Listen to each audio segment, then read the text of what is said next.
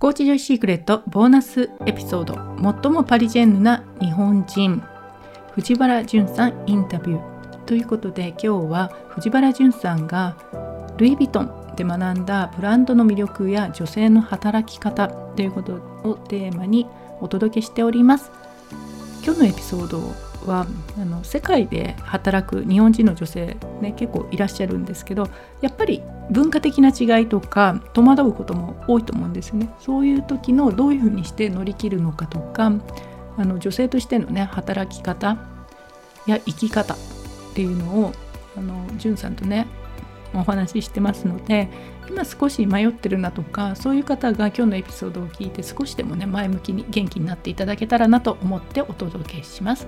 はい、藤原淳さん、改めまして紹介すると、東京生まれで3歳から6歳の間イギリスで育ち、横浜インターナショナルスクールを経て聖心女子学院に入学されます。聖心女子大学の国際交流科に在学中にフランス語の美しさに魅了され、フランス語を習得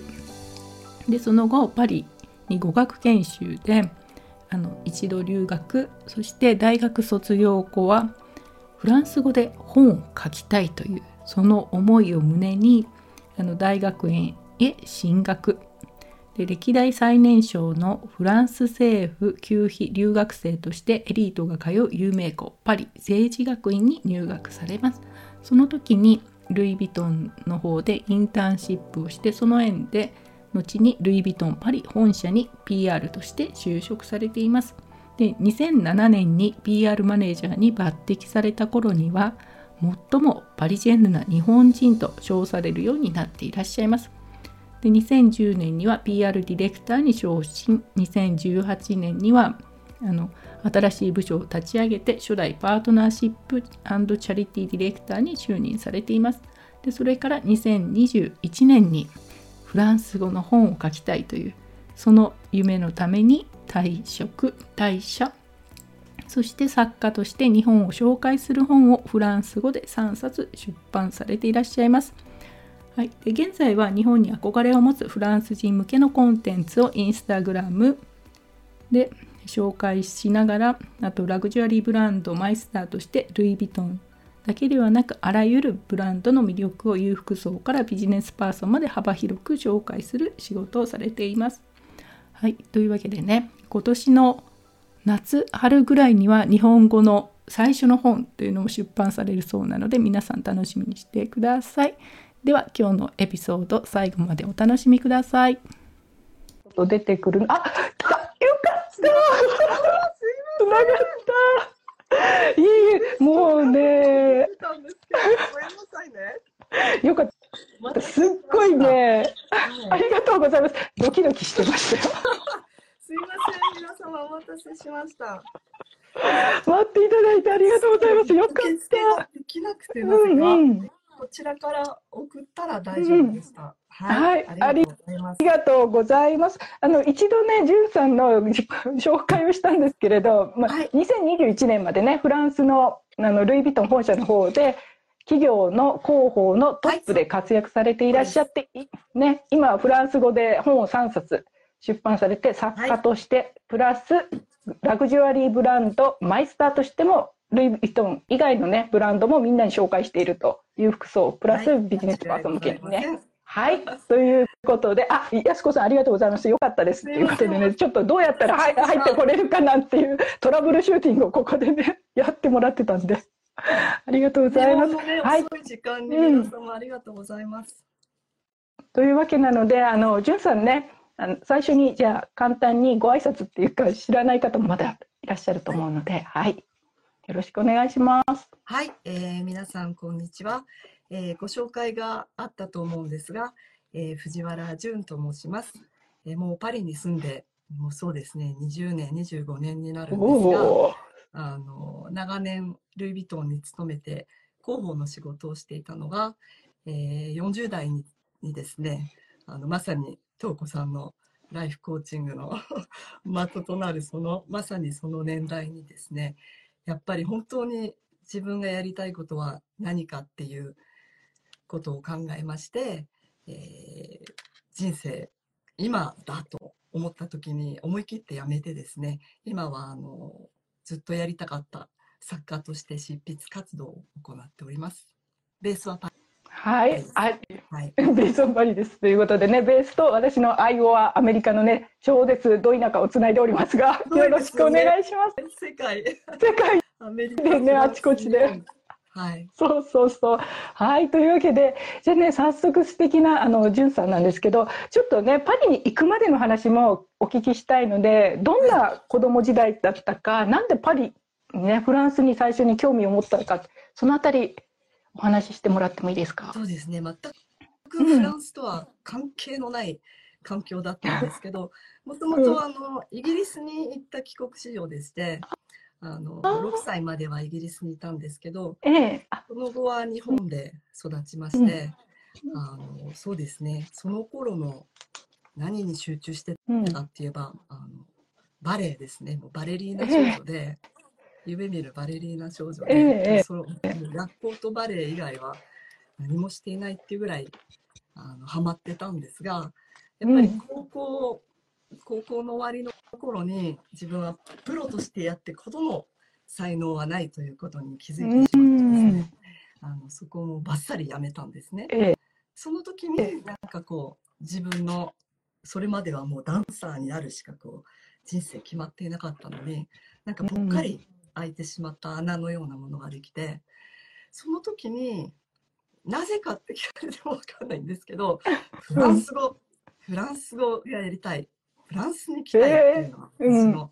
人生の目標になりまして、そこからはですね、もう本当にオタクのように死ぬ気でフランス語をやりまくって、なんか多分こう自分の情熱を傾けるそういう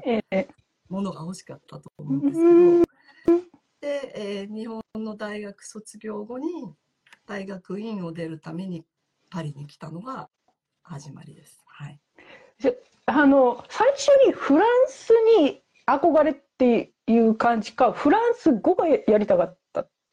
ですか。フランス語ですね、どっちかっていうと。フランス語がそれすごいマニアックですよね、フランス語をやりたいっていう。オタクの世界です、もう本当に。フランス語の美しさに魅了されて、はい。音とか発音とかですか。なんかね、こういう感じのリズムっていうか、すごい。そうですね、なんか世界で一番美しい言語だと今でも思うんですよ。で、そのフランス語の美しさに魅了する。もちろんフランスのアール・ド・ビーブルっていう生活とか、そういうものにもパリジェンヌとか憧れもあったと思うんですけど、はい、まずは入り口はフランス語でした。すごいフランス語をマスターする時の一番ね、ご自身がやった勉強法ですっごいマニアックな勉強法ってどんなことされました？マニアックはですね、なんかありとあらゆる教材となんかコースに通ったりした後はあんまりこう行き詰まっちゃったんで、辞書をこう1ページずつ覚えるっていうのをやってました。出た。いや、それでね、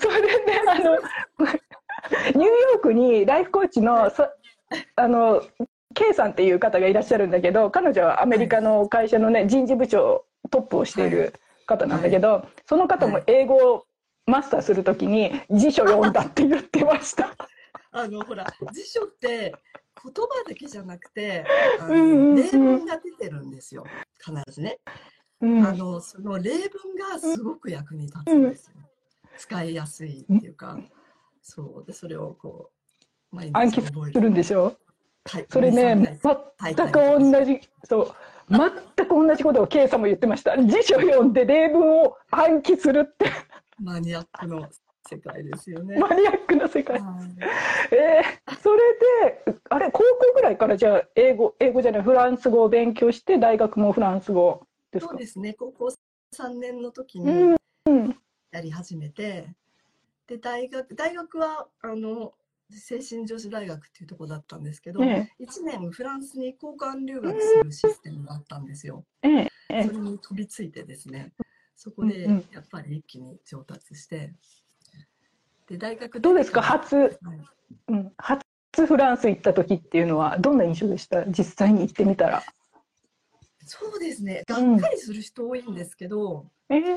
私はなんかすごくこう性に合うっていうか、もうここに住むしかないって思ったぐらい、はい、なので交換留学してからやっぱり大学出て普通に日本で就職する気にはどうしてもなれなくて、とりあえずこうあまり後先考えずにまた突出したっていう感じです。はい、あまり計画性ないんですけど。大学院でとりあえずじゃあ大学院行こうっていうのでフランスの大学院に行かれた。そうですね。そうですね。なんかそういうとかっこいいんで、しかもほら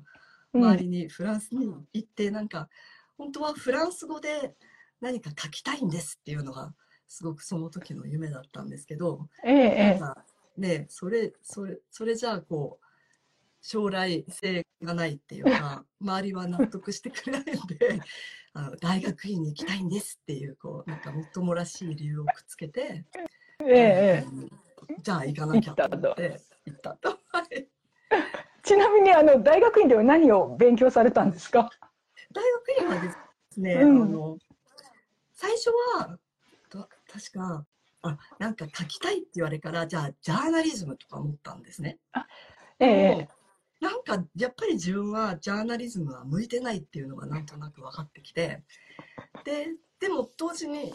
フランスに行ってみたら言語能力はオタクだったんでかなりフランス語でペラペラだったんですけど、やっぱり一般教養がすごい欠けてるっていうのがすごく身に染みたんですね。そのフランス人、ヨーロッパ社会でやっていくならその全く欠けてるんだっていうのがものすごくがぜんとして、でそれで選んだ学校がシアンスポって言ってもちろん一般教養、それにマーケティングもあれば、そこからこう将来政府に勤める人たちもいればっていう、いわゆるエリート校なんですけど、ジャーナリズムもやりたかったらそこも通過としてありえるっていう学校を選んだんですね。そしたらそこでやっぱり世界中から集まったそういう志の高い学生がいて、でフランスの、アメリカもそうかもしれないんですけど、フランスの大学って必ず企業研修をしなきゃいけないんですね。つまり大学卒業して一斉にみんなで就職活動とかいうのは一切ないので、在学中に企業研修をして、数ヶ月から1年ぐらいやる人もいるんですけど、それを単位にもしてもらえるんだけど、何よりもその企業研修することによってその人脈を作って、それが就職活動なんですよ実は。で私もなんか流れに乗ってそう就職活動しているうちに、LVMH っていうルイ・ヴィトンとかディオールとかセリーヌとかの親会社の、ホールディングがありまして、そこでスタジオをする機会があったんですね。そこからなんかこう流れでそのルイ・ヴィトンに就職することになりました。じゃあ最初は学生の時によくアメリカだとインターンって言ってね、言ってるんですけど、インターンでそういうふうに企業の研修、ルイ・ヴィトン本社の方に行った。そうです。でそのまま。そうなん。ほら、それはもう20年前の時代ですから、学生がパリで夢見るっていうと、まだほらスタートアップとかそういう時代じゃなかったので、コンサルタントになるか、マーケティングでロレアルとか LVMH とかそういう大企業に行くっていうのは、なんかこう花形の出世の道っていうんですか、みんなの憧れの、そういうまだ時代だったんですね、大企業、だからそういうところにスタジオをすることができればもうなんかこう万々歳みたいな、だからなんか私もこう流れに沿ってやってるうちになんかそのやっぱりラグジュアリーっていう業界の面白さもありまして、そこに惹かれてルイ・ヴィトンに入ることに、なりました。特にね、どこが面白かったですか？ラグジュアリーのどのあたりがこう面白いなって、ここの業界って。ラグジュアリーって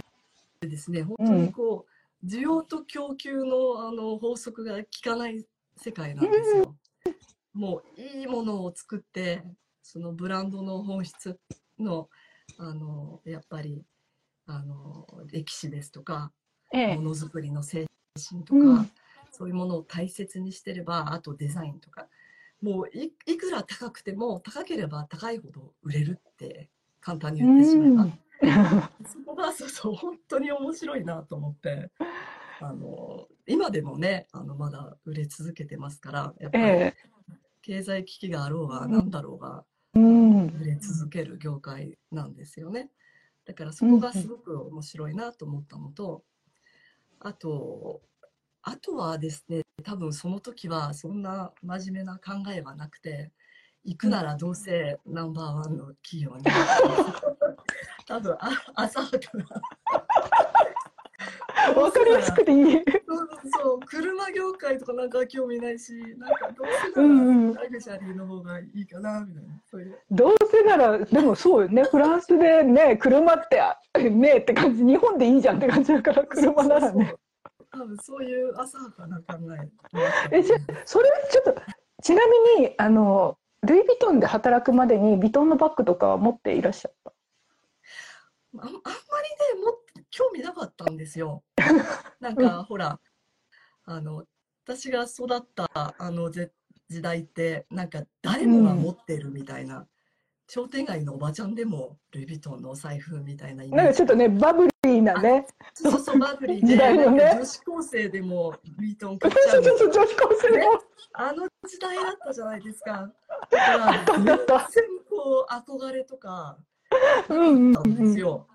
なんかみんなにはすっごい多分憧れて入ったからいいとか言って、そうそうそう、そういうね、憧れは一切なくて、なんかロゴ、ブランドみたいなものに結構毛嫌いしてたぐらいで。あ、わかる、それ。そうそう、なんか絶対持たない、あんなの。そう、ブランドのロゴが出てることがちょっと、いや、かっこ悪いっていうか、ダサいんじゃないみたいな感覚だった。持たないでしょと思って。で、親になんか古い、これぐらい持ってきなさいとか言われた古いルイ・ヴィトンのバッグとか渡されたんですけど、持たないでしょとか。それが本社に入って、そのロゴの裏にあるお話とか、そのものづくりの本当に現場とか見ているうちに、ああっていうふうに感動して、素晴らしいんだこれはっていうふうに思って、でそれを伝える仕事だったんですね。企業広報っていうのは、つまり、ファッションショーとかそういうのではなくて、本当にブランドの中核、ブランドがブランドたる理由だっていう、その本当にコアにあるコアバリューっていうんですけど、それを世の中の人に、そう私みたいにビートンとか持ってる人が理解してもらうっていうお仕事だったので、とても面白いお仕事ですね。はい、なるほどね。ちょっとね、さっきコメントでやすこさんがね、ナンバーワンに行くのはかっこいいっていうのと、ああ、ルイ・ヴィトンはストーリーに惹かれて、彼女ね、やすこさんもすごいルイ・ヴィトンのファンなんですけれど、ルイ・ヴィトンはストーリーに惹かれてファンになりましたって言ってコメントいただいてます。そうなんですよね。そう、ブランドがブランドたる理由っていうのは必ずあって、じゃなきゃこうね、潰れてるはずなんで、ここまで時代を超えて国境を超えて愛される理由っていうのは絶対にあるんですよ。それを理解してしまうと、その本当の魅力がわかるっていうか、なるほど、わかるんですよ。ちょっとね、いかに理解してもらうかっていう仕事を17年間、17年間も、じゃあね、17年間のそのでこう、もう身に染みたっていうのかな、ヴィトンのヴィトンたるゆえんって。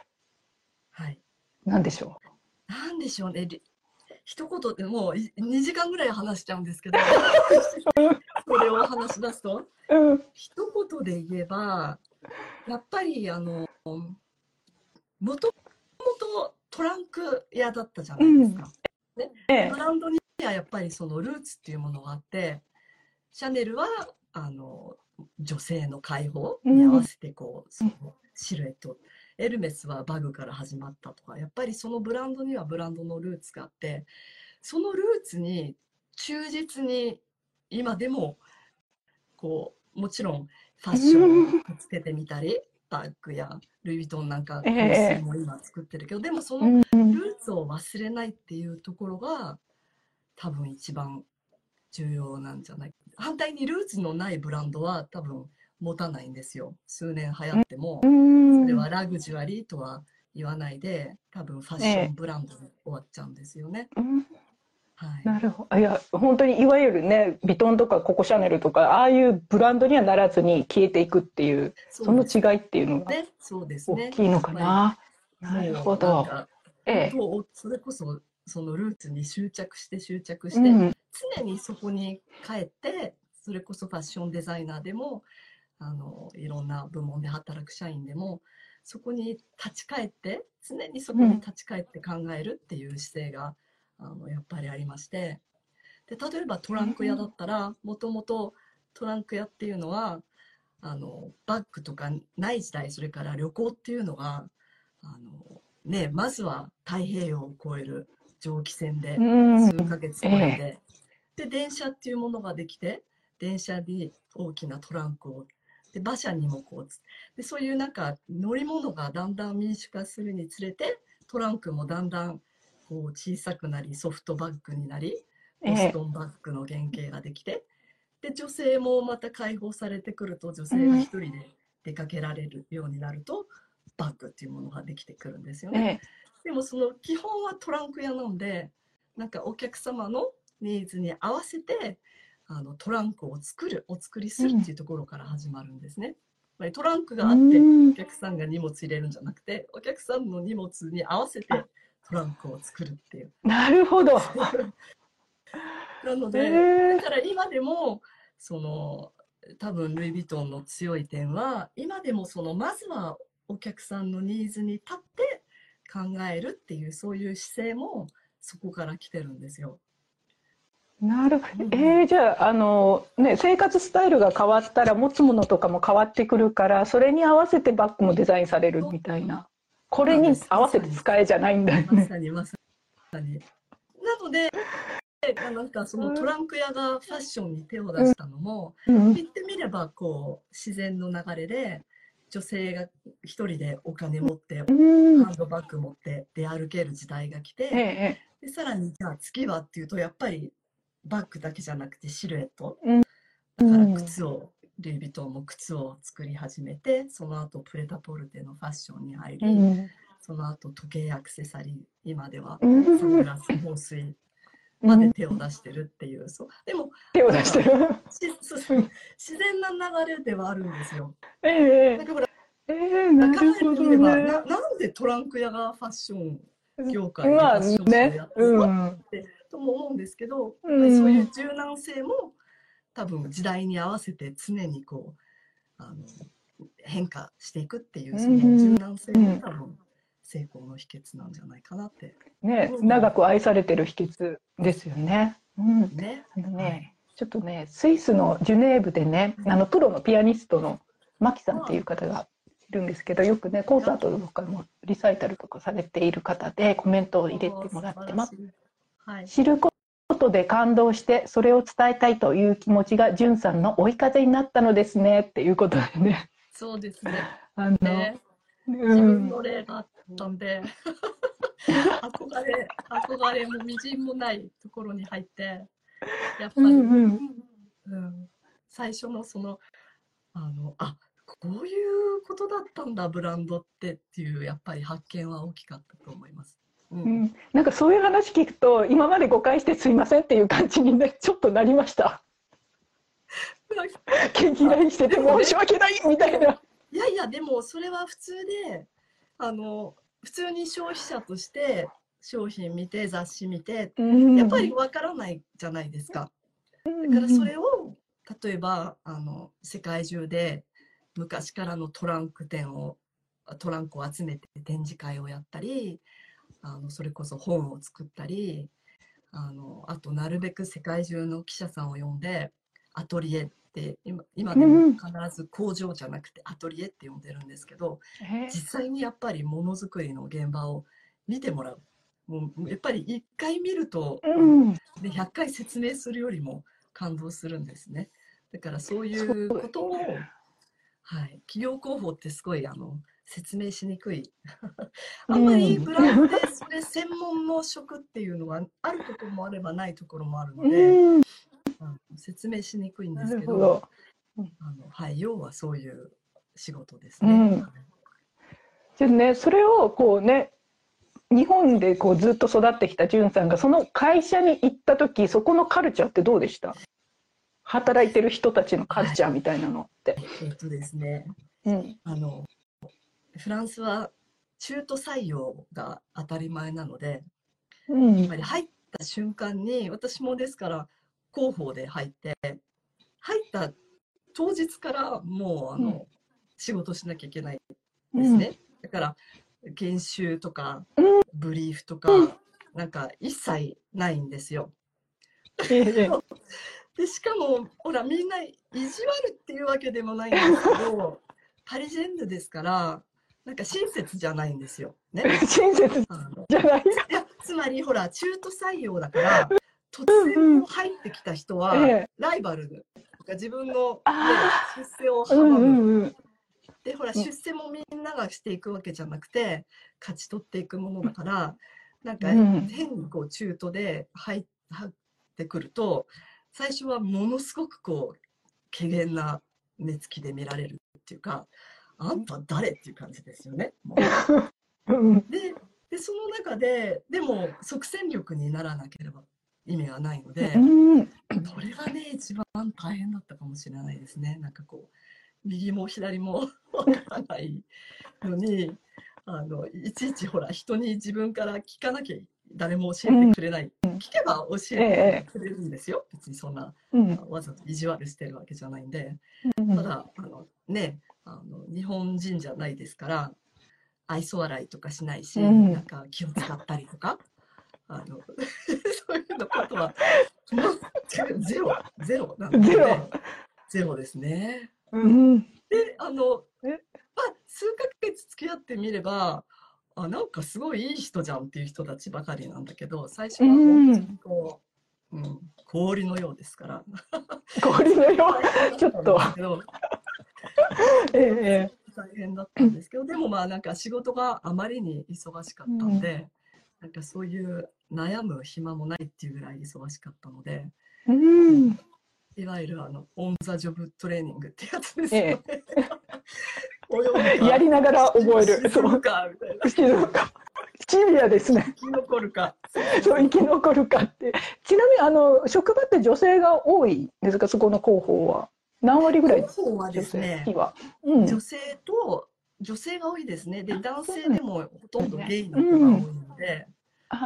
なるほど。そうですね。女性が多いですね。本社全体で言ったら別に男性女性半々ぐらいなんですけど、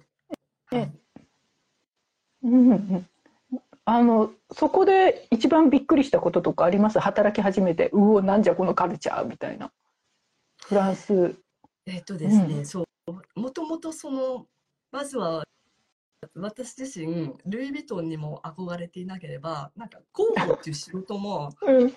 憧れていたわけじゃなく、こう入っちゃったんですよね、なんとなくね。で自分はこう根っからの東京人なんで、なんかこう人付き合いとかあんまりこうディープなのは嫌いで、その私が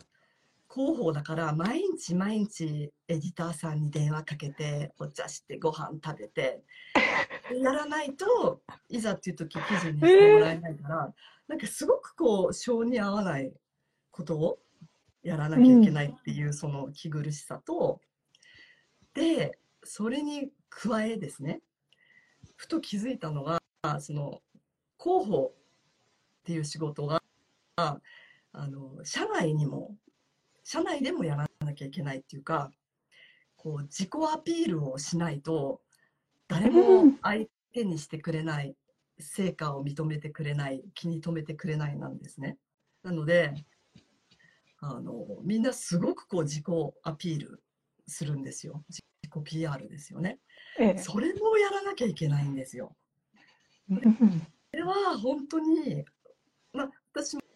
も帰国でそういう世界は知ってるから、多分どちらかといえばそういうのは慣れてる方なんですけれども、それでもやっぱり根は日本人ですから、ね、やっと仕事で成果出せるようになっても、なんか、あ、私大したことしてませんとか、もう皆さんのおかげですとか、日本人だとやる、僕さんもそうなんですけど、いや、全然とか、大したことないですみたいなね、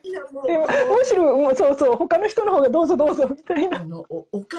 げさまでっていう発想がないじゃないですか。ない。訳すこともないっていうか、それが最初のう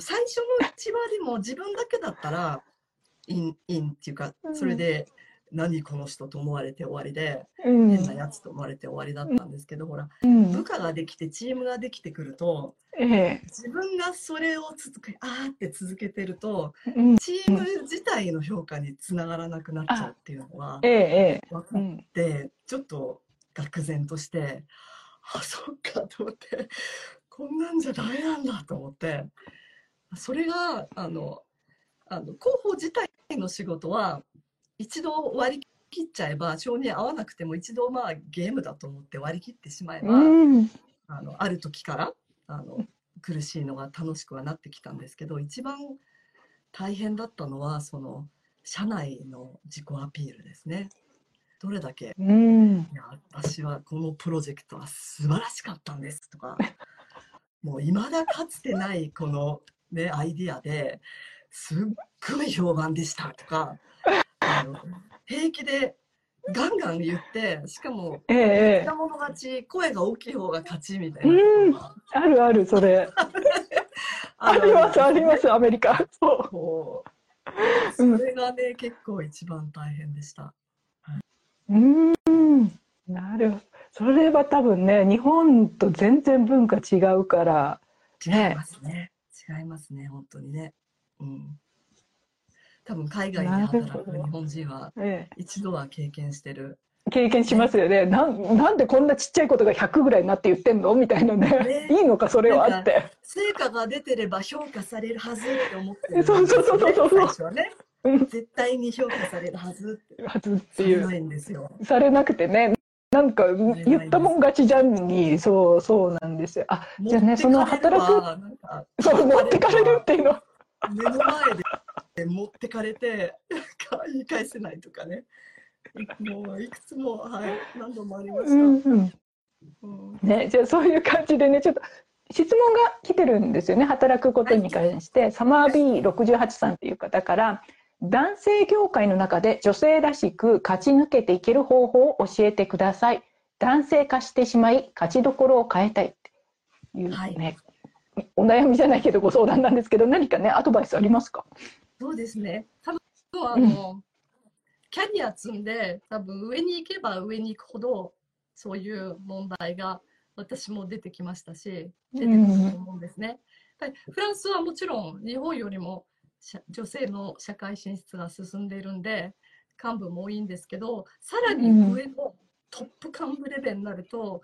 やっぱりまだまだ白人男性がこう、固めてるっていうのが現状なんですよ。もちろんそれでなんかルイ・ヴィトンでもそこを 50-50 で半々で女性を入れるとか、ものすごい大胆なことをやったりもしてるんですけど、だから私もすごくそのお気持ちがわかるんですね。なんかそうある程度のとこまではキャリア女性として積んでいけても、必ずやっぱりその壁にぶち当たってしまうし、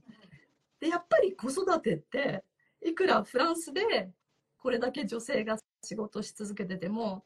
やっぱり子育ての比重は女性の方にかかってるんですよ、でも。でそれをやりこなしてるスーパーウーマンがこう出世していくんですけど、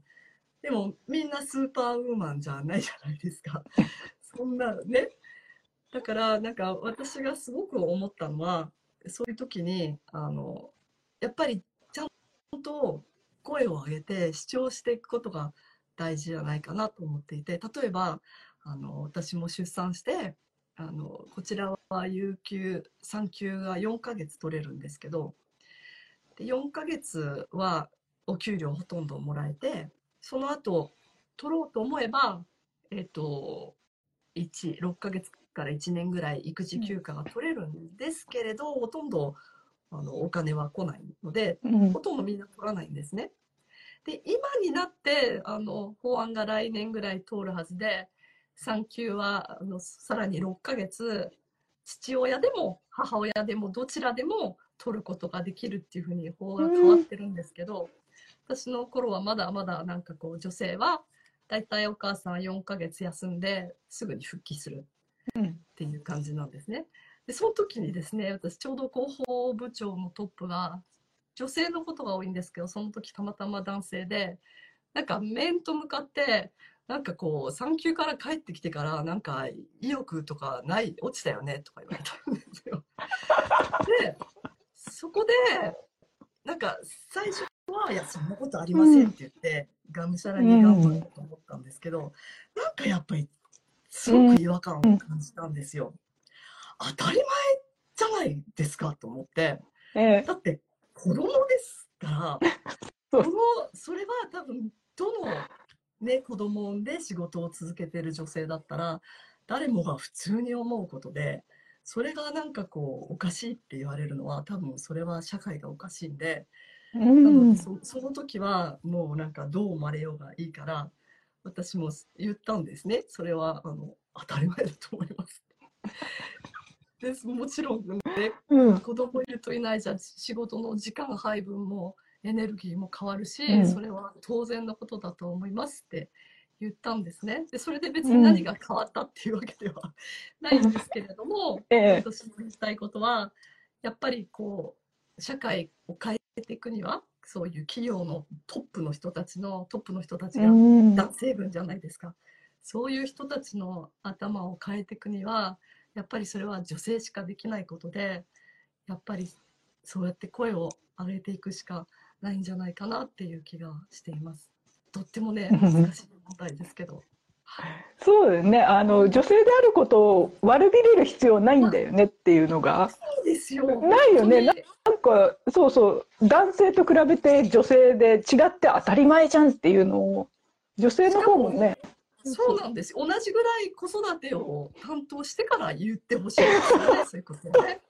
あるあるある。そうそうそう、それが同等じゃない限り、なんかそんなことは言われたくないっていうありますよね。パリジェンヌで、やっぱりパリジェンヌっていうのはもともとそうやって思ったことは何でも言うっていう、そういう気質ですので、言いやすいっていうやっぱりそういう風土はありますよね。もちろん日本の方が、そういう辺は窮屈だしやりにくいっていうこともあると思うんですけれども、やっぱりでもどの国を見ても、フランスも数年前見てもそういうのを変えていってるのはやっぱり女性ですよね。既得権益の上に座ってる男性はそんなことを変えていこうとすら思わないんで思わない、変える理由がないからね、彼らにとってはね。そうなんですよ。だからやっぱり女性が変えていくんじゃないかなって、思います。そうですね、女性が女性のままで働けるっていう当たり前のことをしていいんだよねって分かってくるっていうのがね、こっち側が女性側も、男性に合わせる必要はないみたいな、ないっていう、全然ないです。ないっていうっていうとこなのかな。はい、ありがとうございます。じゃあね、そうそう、じゅんさんのがね、最もパリジェンヌな日本人って呼ばれてるっていうのは、いつぐらいからなんですか、それは。そうですね、ルイ・ヴィトンに勤めてマネージャーに昇進した頃ですかね、2007年になった頃に、やっとこうなんかいろいろ吹っ切れて、それこそ何でも言えるし、自分を褒めまくるし。っていうふうになることができたんですね。その時からよく周りに言われてたことで、でもその時はなんかいい気になってたんですけど、もっとこう出世して、PR マネージャーから PR ダイレクターっていうのになった時には、いろいろまた行き詰まることとかあった時に、やっぱり私の強みは何かって言ったら、最終的には私は日本人であるっていうのが強みだっていうことが分かったんですよ。つまり、パリジェンヌになってもどう転んでも私はフランス人じゃなくて、でフランス人のように今までがむしゃらに仕事も育てたんだけど、そこから上に抜けたいと思ったら、やっぱり自分は自分っていうのがすごくある時気づいたことがあったんですね。でそれに気づいたのが、多分その後退職を決めることにもつながったのかなっていう気がちょっとしてます。うんうんうん、具体的にどんな感じの言葉でね気がつくっていうのかな。ですね、この辺はですね、詳しくは実は今年の春夏に日本語で出版をするんですが、その中で、詳しく書いているので、ぜひ読んでいただきたいんですが、なんかこうほらやっぱり会社の熾烈な出世競争にいると、先ほどほら女性が男性みたいに頑張るっていうお話もあるんですけど、やっぱりこう上を見てああいう風にならなくちゃとか、追いつけ追い越せで、ね、でもどこか無理してる自分がいて、私は本当はそういう人間じゃないのに無理してっていう自分もいて、でその時にやっぱりこう私の一番の強みは何かと思ったら、その日本人の細やかさとか気遣いとか、それこそその謙遜の心とか、それはやっぱり素晴らしいものであって、私にしかないものであって、大切にするべきで、なんか別の人間になってまで人を蹴り落として、ね、それもありだと思うんですけど、なんかそれは違うんじゃないかっていうのが私の中にすごくあって、本当にやっぱり40代ですね、ね、仕事も30代は多分がむしゃらに仕事して全然いいと思うんですけど、ちょっと仕事も一段落、出世もして子育てもちょっと一段落して、そういう本当に40代で、多分皆さんそういうこと考えると思うんですよ。なんかちょっと余裕ができて、自分は何してるんだろうっていうか、なんでここにいるんだろう、何がやりたかったんだろうっていう、やっぱりすごく大事な時期だと思うんですよね。で、私はいろいろ煮詰まった結果、そういう結論はやっぱり本当にやりたかったことは広報でもなくて、ルイ・ヴィトンでもなくて、もともとなんかフランス語で物を書きたいってそういえば思ってたっていうのを思い出してですね、そういう記憶の中にあったのを思い出して、じゃあ何かやりたいことをやるなら今しかないと思ったのがきっかけでした。あ、それで退職されて本を書かれたっていう、決断に至るまで数年かかったんですけど、ほらやっぱりすごく退職ってパワーいるじゃないですか。いりますね。人生を変えるとか生活を変えるって、すごく難しいことだと思うので、でなんか そのままやってれば、多分私もあと20年ルイ・ヴィトンに勤めてると思うんですよ。カンフタブルだし、ある程度出世したし、そこまでガツガツしなくても多分いられるし、なんか仕事はそれこそ華やかで楽しいし、すごくこうパワーがいると思うんですね。何かを自分で決定して、でそういうのってこう誰も教えてくれないじゃないですか。いいお母さんであったりいいお嫁さんであったりいろいろ期待されても、うん、自分であるってことは誰もが期待してないっていうか、うん、誰もそういうことを言ってくれないから、うん、もちろんね、そういういいメンターがいるとか、それこそコーチがいるとか、そういう方はすごくいいと思うんですけど、うん、そういう時にやっぱり大事だと思うんですよね。うん、自分は何がしたいのか、自分は誰なのか、うん、ちょっと考えてみることが、はい、なるほど。ね、さっきのね、ジュネーブに住んでいらっしゃるピアニストのマキさんからね、はい、ルーツを忘れないにつながるのでしょうか、なんだか感動の涙がっていうので、私は日本人のくだりっていう、多分彼女もね、海外でそうやって音楽の本場のところでされていらっしゃるんで、でも日本人でってそこのあると思うんですよね。それでなのかな、はい、私は日本人のくだりっていうのがすごい感動しましたって、本を楽しみにしてますって。ありがとうございます。マキさんから、はい、すっごい素敵な方なんでね、マキさんも ありがとうございます。でも、うん、本当にそうですよね。多分海外で活躍されてる日本人はみんなそういうなんかハッと気づく時があると思うんですけど、うん、やっぱり日本人であるっていうのは素晴らしいことで、うん、それは別に日本語を話せるとか、そう人脈があるとかそういうことでは全くなくて、日本人としてのその心遣いとか、うん、思いやりとかおもてなしとか、うん、そういう自分の中にある、自分では気づいてなくても必ずあるじゃないですか、うん、それがすごくやっぱり大事だと思うんですよ。で、そういうなんか自分の中にある一番大事なものは何かって気づくプロセスも大事だと思うんですよね。なかなかそれはできないじゃないですか。時間かかるし、やらなくても生きていけるし、本当に難しいと思うんですよ、ね、うん、答えはすべてここにあるのに、そうそう、あるのに、うん、あるから全然自分じゃ見えないっていう、なんかあるじゃないですか、うん、ありますね、本当に。なんかそれとね、今のお話と多分つながると思うんですけど、はい、もう一人ね、翔子さんって、彼女もシカゴに住んでいるメイキャップのね、はい、先生いらっしゃるんですけど、はい、はい、大丈夫ですか、はい、質問が、はい、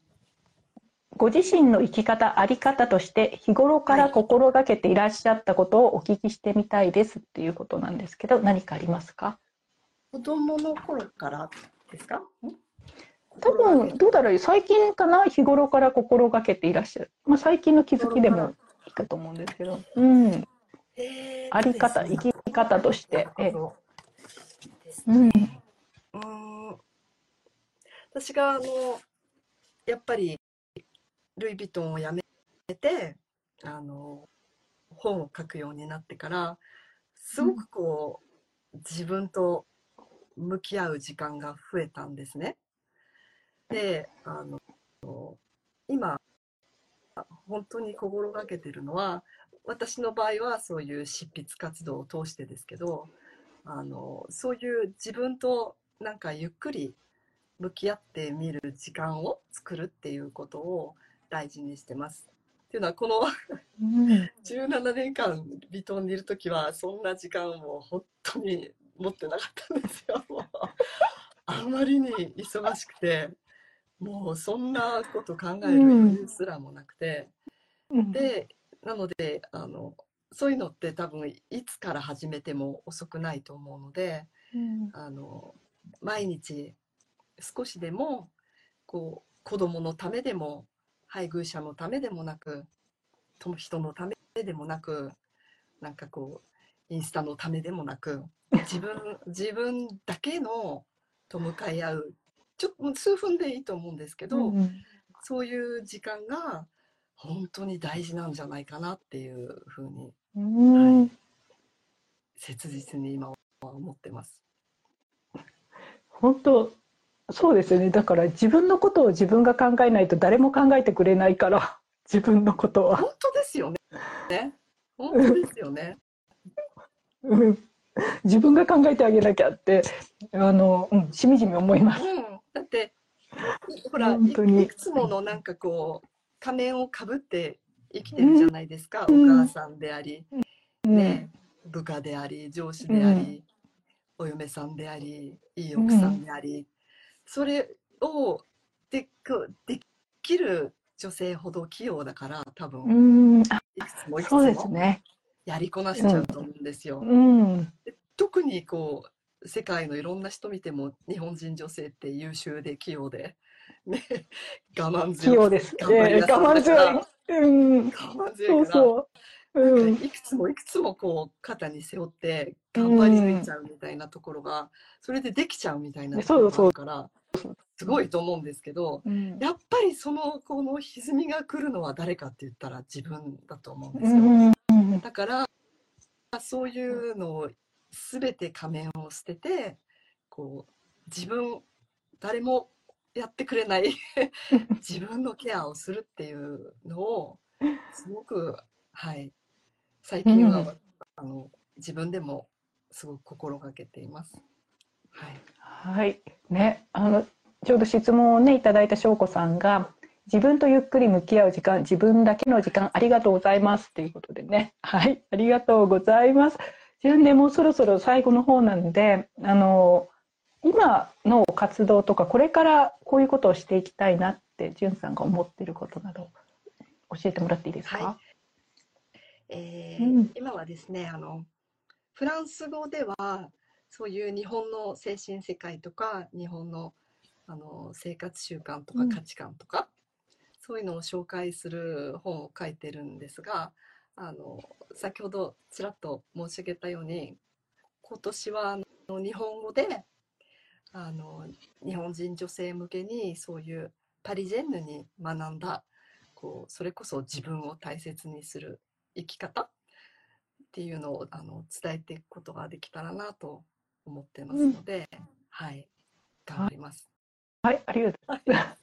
本のね、出版もしされるっていうであったらいつぐらいになりそうとかっていうのは、ですね、早くて、5月ぐらいですかね。春夏って言っといた方がいいかな。まだはっきり決まってないんですけど、ダイヤモンド社から、5月から多分7月ぐらいの間に出ると思います。はい。なんでね、ぜひ皆さんじゅんさんのインスタとフォローして、もう絶対今年話題の人になるって間違いないと思うので本がね出てきたら皆さんね一緒に買ってパリジェンヌとはみたいな感じでねぜひぜひ楽しみにしてもらいたいなと思います。はい、そんな感じなんですけど、じゅんさん今日は忙しいところ本当ねありがとうございます。もう最初つながらなくて本当に申し訳ありませんでした。いえいえ、とんでもないですね。ね、最後までそう日本の皆さんもね、これ多分夜中まだ見ていただいている方いらっしゃったら本当ありがとうございました。遅いですもんね、時間。ね、そうです。まだまだね、じゅんさんに聞きたい、何かこれ聞いてみたいっていう方はコメント入れていただいてたらね、またじゅんさんにお聞きしたいと思いますので、はい、皆さん今日はお付き合いありがとうございました。じゅんさんもありがとうございます。楽しかったです。はい。またお話ししましょう。はい、ありがとうございます。ではでは。はい、今日のエピソードいかがでしたか？私がね、じゅんさんのお話の中で残っているのは、心に残ったのは、パリジェンヌと言われて最初は嬉しかったけれど、最後は結局日本人として自分に何があるかと、他のものではなく自分自身に戻るっていうのかな、日本人としての日本人としてとか、あと育ってきた自分自身ですよね。それに何があるかを見つめ直すっていう話がね、すごく印象的でした。他の誰かになろうとするんではなく自分自身に戻るっていうのはね。それって結構ね、コーチされてる方は、クライアントさんとよく話すテーマのね、一つだと思うんですけれど、結局は自分になるっていうのと、あとは、ね、日本人女性はすごく頑張って器用でできてしまうと。で、しかも我慢強いから本当に背負ってるものがすごくね重たいものをね知らず知らずに抱え込んでしまうっていうのはやっぱりまだねすごくじゅんさんも感じられるところで、私も自分自身もそうだったし、クライアント様を見ててもそう思うので、そこを一つ一つ、はい、で、これも自分自身に戻るっていうか、自分自身のためだけに、自分の存在のためだけに自分で時間を使うっていうのを、特にもう40過ぎてから50代入ってくるとね、どれだけ真剣にできるかっていうのが人生の質っていうのかな、生きているその日その時の質に深くね、どういう人生であれ関わってくるのかなっていう気がしました。はい。じゅんさんのインスタの情報はキャプションというかね、詳細の方に載せておきますので、ぜひね、じゅんさんのインスタをフォローして、新しい本が出た時には皆さんぜひ楽しみに読んでみてください。はい。今の世の中にはあなたのコーチングが必要です。